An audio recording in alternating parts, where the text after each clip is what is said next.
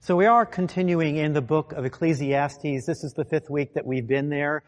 And in fact, this week we really end up at the very center of the book uh, when we end at the end of chapter six. Ecclesiastes is not really a joyful book full of divine promises. Uh, so if you came here this morning and that's what you were expecting to hear, you might be disappointed or dissatisfied. But then the book is about dissatisfaction, so uh, maybe that's appropriate. Whatever the author, uh, whom we call Kohelet, meant to commu- communicate, what he does is actually provide an apologetic for why the secular life, the life that's lived as if God is irrelevant, cannot ultimately lead to satisfaction. He uses universal wisdom themes to expose the pitfalls of life under the sun. God lives in heaven, but we live under the sun. And really, the secular life that he's talking about is a life that truncates all of reality because it does away with the possibility that God may be able to come in from the outside. Instead, it limits it to what we can taste and see and feel and hear, all of those particular things.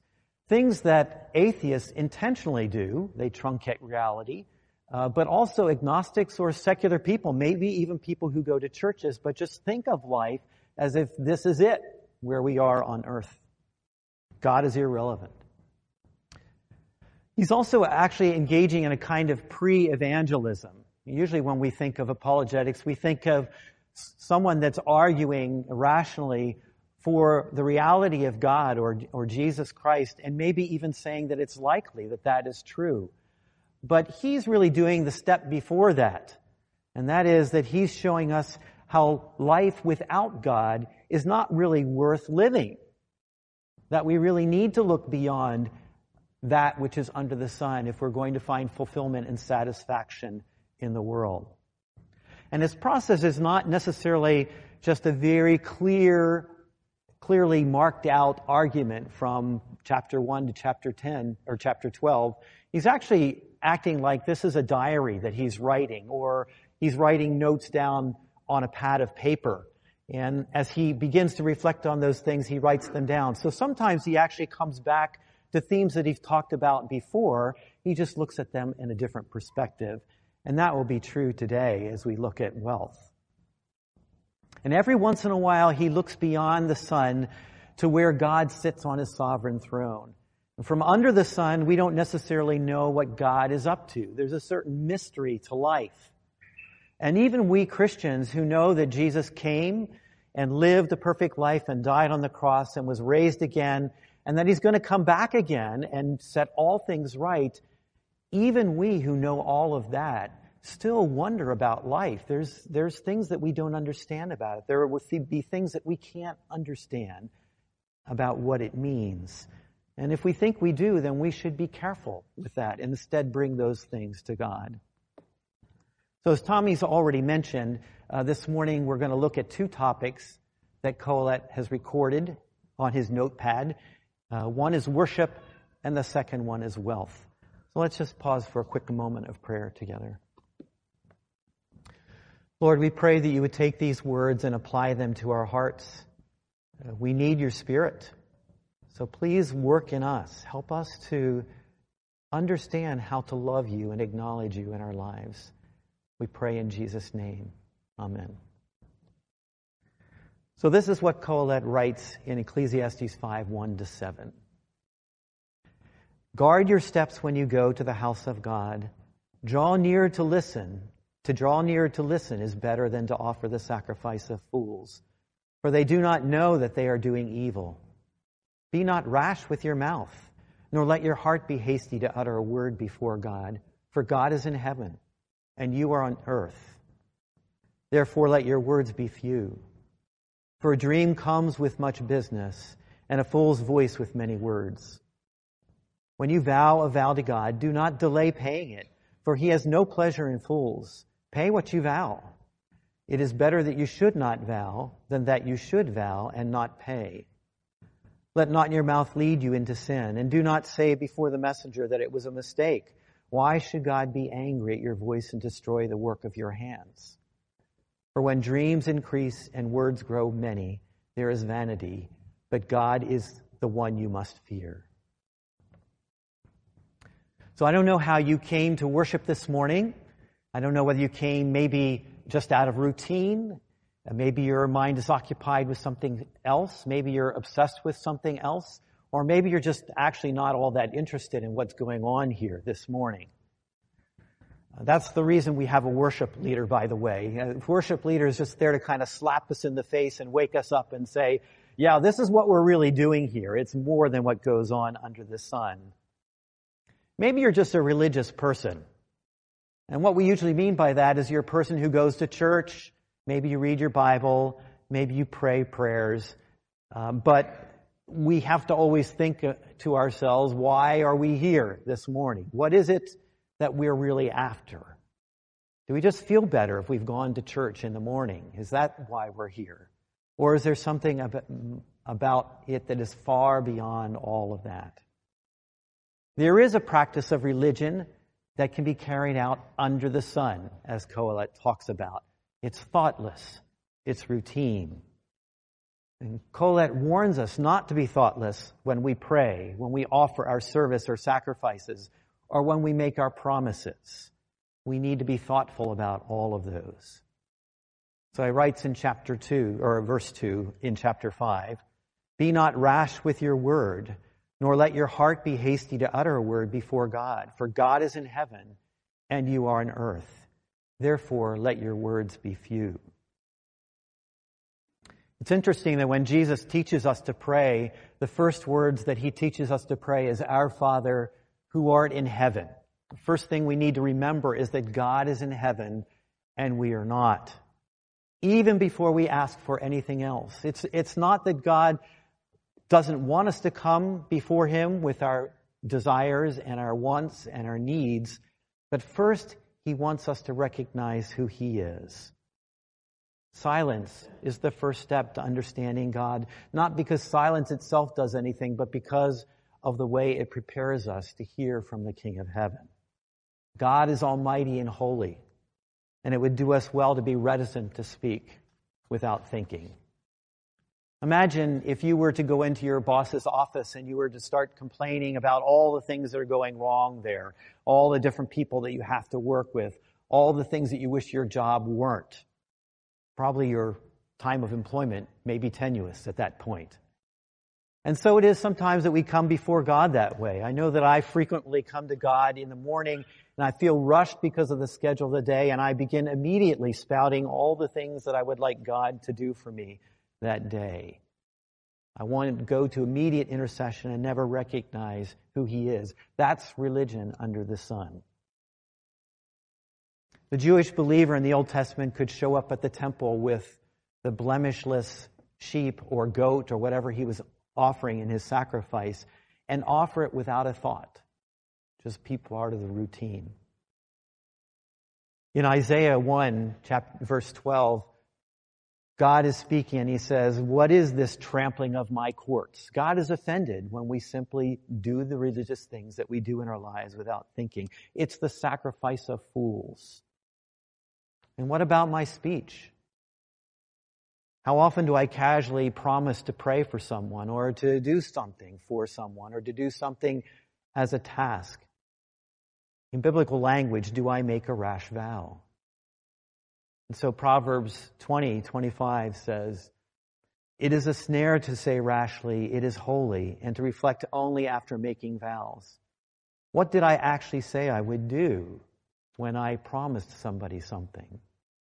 And what did I really do? When Jesus is talking about oaths in the New Testament, Matthew chapter 5, he warns us to, to not try to convince somebody that we're actually going to do something, but rather simply to follow through with it. That's real faith. That's a real vow that is followed. And so he says, let what you say be simply yes or no.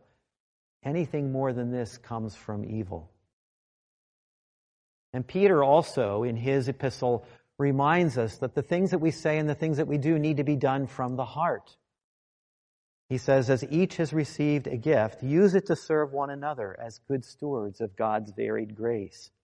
Whoever speaks, as one who speaks oracles of God. Whoever serves, as one who serves by the strength that God supplies, in order that in everything God may be glorified through Jesus Christ. To him belong glory and dominion forever and ever. Amen. A commentator, uh, Derek Kidner, writes this No amount of ev- emphasis on grace can justify taking liberties with God, for the very concept of grace demands gratitude, and gratitude cannot be casual. In fact, if you think somebody is thanking you for something just because they feel like they have to, you're usually offended by that. This section ends with the exhortation to fear God because everything that's gone before, that's where it needs to begin, to honor Him. This is where all our acts of worship and service originate from, and they're where all of our acts of service and worship should be going toward the exaltation of God, towards the worship of God. Remember who God is. Remember who you are. He's the generous and holy master. You are the sinful and weak sinner. And He's worthy of our thoughtful worship. We need His saving desperately. So He says, live out your faith knowing that God is in heaven and that you don't simply live under the sun. You live in His presence. So now the rest of the chapter actually talks about the whole theme of wealth. And he, as I mentioned earlier, he's talking about this from a number of different perspectives. And again, we look at this from under the sun to begin with, and it provides some disappointing answers. So, uh, chapter 5 in Ecclesiastes, verse 10 to 17. He who loves money will not be satisfied with money nor he who loves wealth with his income. This also is vanity. When goods increase, they increase who eat them. And what advantage has their owner but to see them with his eyes? Sweet is the sleep of a laborer, whether he eats little or much, but the full stomach of the rich will not let them sleep. There is a grievous evil that I have seen under the sun. Riches were kept by their owner to his hurt, and those riches were lost in a bad venture. And he is father of a son, but he has nothing in his hand. As he came from his mother's womb, he shall go again, naked as he came, and shall take nothing for his toil that, may, that he may carry away with his hand. This also is a grievous evil. Just as he came, so shall he go. And what gain is there to him who toils for the wind? Moreover, all his days he eats in darkness, in much vexation and sickness and anger. It's a delightful end, isn't it? To think of it that way. So, what are these four things that he points out here that he mentions about the disappointments of wealth? Well, the first is that wealth never satisfies. In verse 10, he says, He who loves money will not be satisfied with money, nor he who loves wealth with his income. Many of you may remember the story of the lion, the witch, and the wardrobe, and Edmund who is one of the Pevensey children, who finds his way going through uh, the wardrobe and then ending up in Narnia. And he meets the White Witch there in the middle of the winter time, and she senses right away his weakness that he loves Turkish delight. In fact, Edmund would do almost anything for Turkish delight, and so she promises him endless Turkish delight. And his whole perspective on the things around him completely changed. They're governed by this one thing that he wants, even to the point where he betrays his brother and sisters. Wealth can be like that with us too. It can change all of our perspectives and the things that, in the way that we look at life, the way that we worship God, the way we interact with other people. Sometimes we can get to the point where we think if we made money that particular day, or we were promoted to a certain job, or we won the lottery, then it was a fantastic day. But if we had to pay an unexpected car bill, or we had to pay our taxes, then it really wasn't a very good day. John D. Rockefeller, who was the founder of Standard Oil Company in 1870, which is kind of the forerunner of all kinds of gas companies today, said, How much money does it take to, man, to make a man happy? And his answer is just one more dollar. And so every dollar leads to another dollar. It never leads to satisfaction. Wealth is like an appetite. we eat and then we will have to eat again. And sometimes we like something that continues to cause us to eat and then we don't feel very good. It makes us seek more. Now I know that most of us don't consider ourselves rich. And I won't ask anyone to raise hands this morning who thinks they are rich. But most of us don't. Yet this is the result of wanting riches. So whether you're rich or poor, the issue is not really what he's talking about. What he's really talking about is the seeking of wealth, not whether we have wealth or not. To be focused on wealth is to never be satisfied because it controls our urges and desires. It doesn't satisfy them. So the second disappointment with wealth is that it causes anxiety. Maybe you've worked hard for what you have, or at least most of us think that we have. But once we have it, it can take a lot of wealth to keep what we have. We have extra expenses. We buy a security system with a doorbell camera or a cybersecurity system so no one can steal things for, through the internet. Things that we used to do ourselves, maybe very poorly, uh, we now pay someone else to do. Maybe you end up hiring a butler or a cook or a chauffeur, or you could start traveling with an entourage. That's what rich people do. Okay, most of us would not do any of those things, and most of us can't find that, uh, even being within our means of wealth. But to protect our wealth or to seek it, in, encourage us, us to do those kinds of things. And all of that comes with insecurity. Proverbs 19:4 says this, Wealth brings many new friends, but a poor man is deserted by his friend. There are a lot of companies that would like to convince us that we should buy what they have to offer. And if we're not wise, we will begin to buy those things. And with that comes the anxiety that maybe we've overextended ourselves. Maybe we really can't afford the vacation that we had or the house that we've bought or a number of other things. And at the end of the month, we find ourselves being anxious will our money go that far? Sometimes we lose sleep over that, possibly losing what we think we might have had. I'm not against, uh, I'm not saying that it's not good to have a financial planner. I have a financial planner. They help us steward our money well. Again, I'm not saying that there's nothing good about a salesperson. We have salespeople that teach, that sell us things that we actually need to do the things that God calls us to do. Those are all good things. But it is the amassing of wealth for wealth's sake that he's warning against. And that's partly bad because of the third disappointment in wealth, and that is that it's tenuous. Wealth is so easy to lose either by our own foolishness or because of the circumstances that we find ourselves in. Now, we all might agree that a gambler is, is making a poor investment. Chances of them winning are probably not real high most of the time. Or somebody who makes a risky venture in the stock market. That may be what this person is talking about, what Kohelet is talking about here. And frequently, people do lose their money. According to a USA article, 70% of lottery winners find themselves broke after they won the lottery, often within a few years. We can lose wealth because of a health crisis or a crisis involving our family or our children. There are natural disasters that can occur. In some countries, war is far more commonplace than here, and people lose everything and can't regain it back. There's a reason that many insurance policies don't cover acts of war or terrorism, because those are things that we can't recover from. Kohelet tells the story of a man who has all this wealth and then loses it. All those years of honorably gaining the wealth ends up all for naught.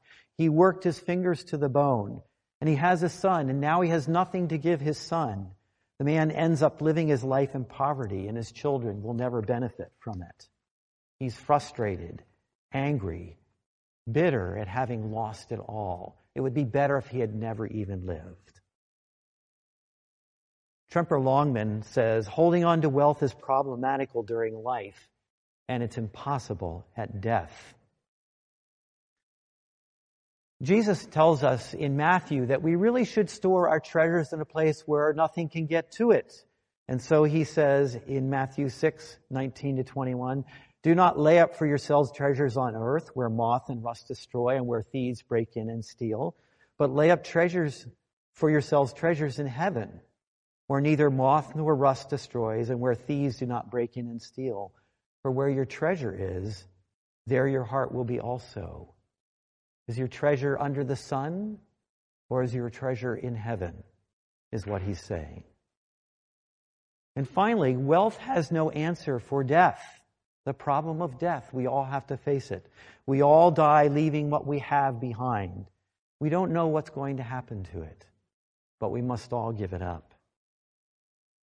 Kohelet almost quotes Job. He says, Naked I came from my mother's womb, and naked shall I return. And then Kohelet reflects a little bit more on wealth in chapter 6, Ecclesiastes chapter 6, verses 1 through 3. He says, There is an evil that I have seen under the sun, and it lies heavy on mankind. A man whom God gives wealth, possessions, and honor, so that he lacks nothing of all that he desires. Yet God does not give him power to enjoy them, but a stranger enjoys them. This is vanity. It is a grievous evil. If a man fathers a hundred children, lives many years, so that the days of his years are many, but his soul is not satisfied with life's good things, and he also has no burial, I say that a stillborn child is better off than he. So in the Old Testament, you hear even many times in the words of Scripture, that a blessed life is one where somebody lives many, many years and has all that they need, and then they have grandchildren and great grandchildren. And those are all good things. But sometimes we see our lives that way as well, here, today. And these are things to feel blessed about. That God has provided for our needs, that we have long life, that we have children and grandchildren, and great grandchildren even. But what about the person who simply lives a short life? Perhaps they answer the call of God to go overseas and live in another country, in another land. And then they die early, but they leave behind them a church and many believers who continue to spread the gospel. Is that person's life less well blessed simply because they died short? Did they miss God's blessing for them? The person who has wealth and everything that we could possibly want or could be purchased could still be unhappy. Ultimately, they have to leave their wealth behind. Kohelet says to us, rich or poor, long lived or short lived, wealth is vain. And Paul kind of reminds us of our attitude toward wealth and how ruinous it can be for us in 1 Timothy 6 9. Those who get rich fall into temptation and a trap and into many foolish and harmful desires that plunge people into ruin and destruction. And yet, somewhere in the back of my mind, I think to myself, I would rather be unhappy and rich than unhappy and poor. And if you think that way, you've got exactly what Kohelet is talking about here. You're as cynical as he is. Are these really the only two choices? To be unhappy and rich and to be unhappy and poor? Well, yes, if you live under the sun, absolutely, there is no other way to live. But if you live to the Lord, then the opportunities are much different. Derek Kidner writes, if anything is worse than the addiction money brings, it is the emptiness it leaves. Man with eternity in his heart needs better nourishment than this. And really, all idols that we have in our lives fall short for the very same reason. Loneliness, the answer to loneliness is not marriage. We can be lonely in our marriages as well. The answer for meaningless and boredom is not entertainment and pleasure. The meaning for healing of pain is not necessarily addiction to drugs or alcohol or something else that will numb our lives. And what Kohelet does here is eventually begin to point us toward the gospel, towards God who is in heaven. It isn't wealth that brings us happiness. It is the ability to see wealth, little or great, as the gift of God, to look beyond the sun. And so he writes these words in Ephesians 5, or Ecclesiastes 5, 18 to 20. Behold, what I have seen to be good and fitting is to eat and drink and find enjoyment in all the toil with which one toils under the sun the few days of his life that God has given him. For this is his lot. Everyone also to whom God has given wealth and possessions and power to enjoy them and to accept his lot and rejoice in his toil, this is the gift of God. For he will not much remember the days of his life because God keeps him occupied with joy in his heart. Michael Eaton, a commentary, right, a commentator says this, a man must be in control of his attitude to wealth rather than his attitude to wealth in control of him. From a biblical perspective, when we have any kind of wealth, it's a gift. Graciously given, never entitled. It's what God has allotted to us. When we have a job, it is a gift. Graciously given and never entitled, God has provided it for us and for our need. If someone graciously gives us what we need, even if we don't have a job, it's a gift graciously given to us and never entitled. It's a gift from God. It's been allotted to us. And so, Paul, as he reflects on his own times of wealth and his own times of plenty, writes this in Philippians 4. I know what it is to be in need, and I know what it is to have plenty. I have learned the secret of being content in any and every situation, whether well fed or hungry, whether living in plenty or in want. I can do all this through him who gives me strength. And that's because the gospel promises us far more. What the gospel tells us is that we have a, limitly, a limitless rich Father who is our Father who saw us and adopted us and brought us into his family and shares all of his riches with us. We were spiritually and poor and miserable orphans, and he has made us sons and daughters so that we might share in his limitless inheritance and he, that he's provided through his son, Jesus Christ. We are fellow heirs with Christ, sons and daughters of God. Where could we be richer than that? There are no end to these riches that we inherit, spiritual or material. Death cannot touch them. They're not tenuous. Nor is there any end to the fellowship that we have with our Father or our brothers or sisters in the Lord. Nothing can stop us from enjoying these riches in God's presence with Him. Romans 8, 16 to 17 says this The Spirit Himself bears witness with our spirit that we are children of God, and if children, then heirs, heirs of God and fellow heirs with Christ, provided we suffer with Him in order that we may also be glorified with Him. And sometimes we don't like that last phrase, but He reminds us that we don't live under the sun, that any poverty, any suffering, any pain that we experience now is temporary, and it will fail to defeat us. And so he immediately adds in the next verse these words For I consider that the sufferings of this present time are not worth comparing with the glory that is to be revealed to us. So God's attitude toward his riches is that he gives them away joyfully. He gives his own riches away. He adopts us. He adopts the poor. He brings them into his house so that they live with him and he provides for every need that they have. And he trains us more and more to be like he is, to be content in him.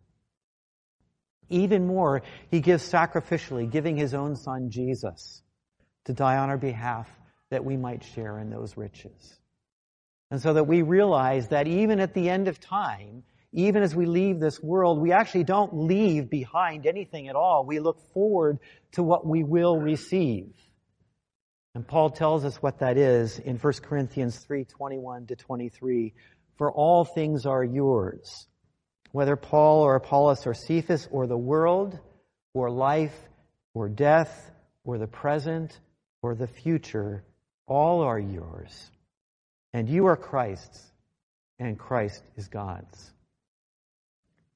Let's pray together.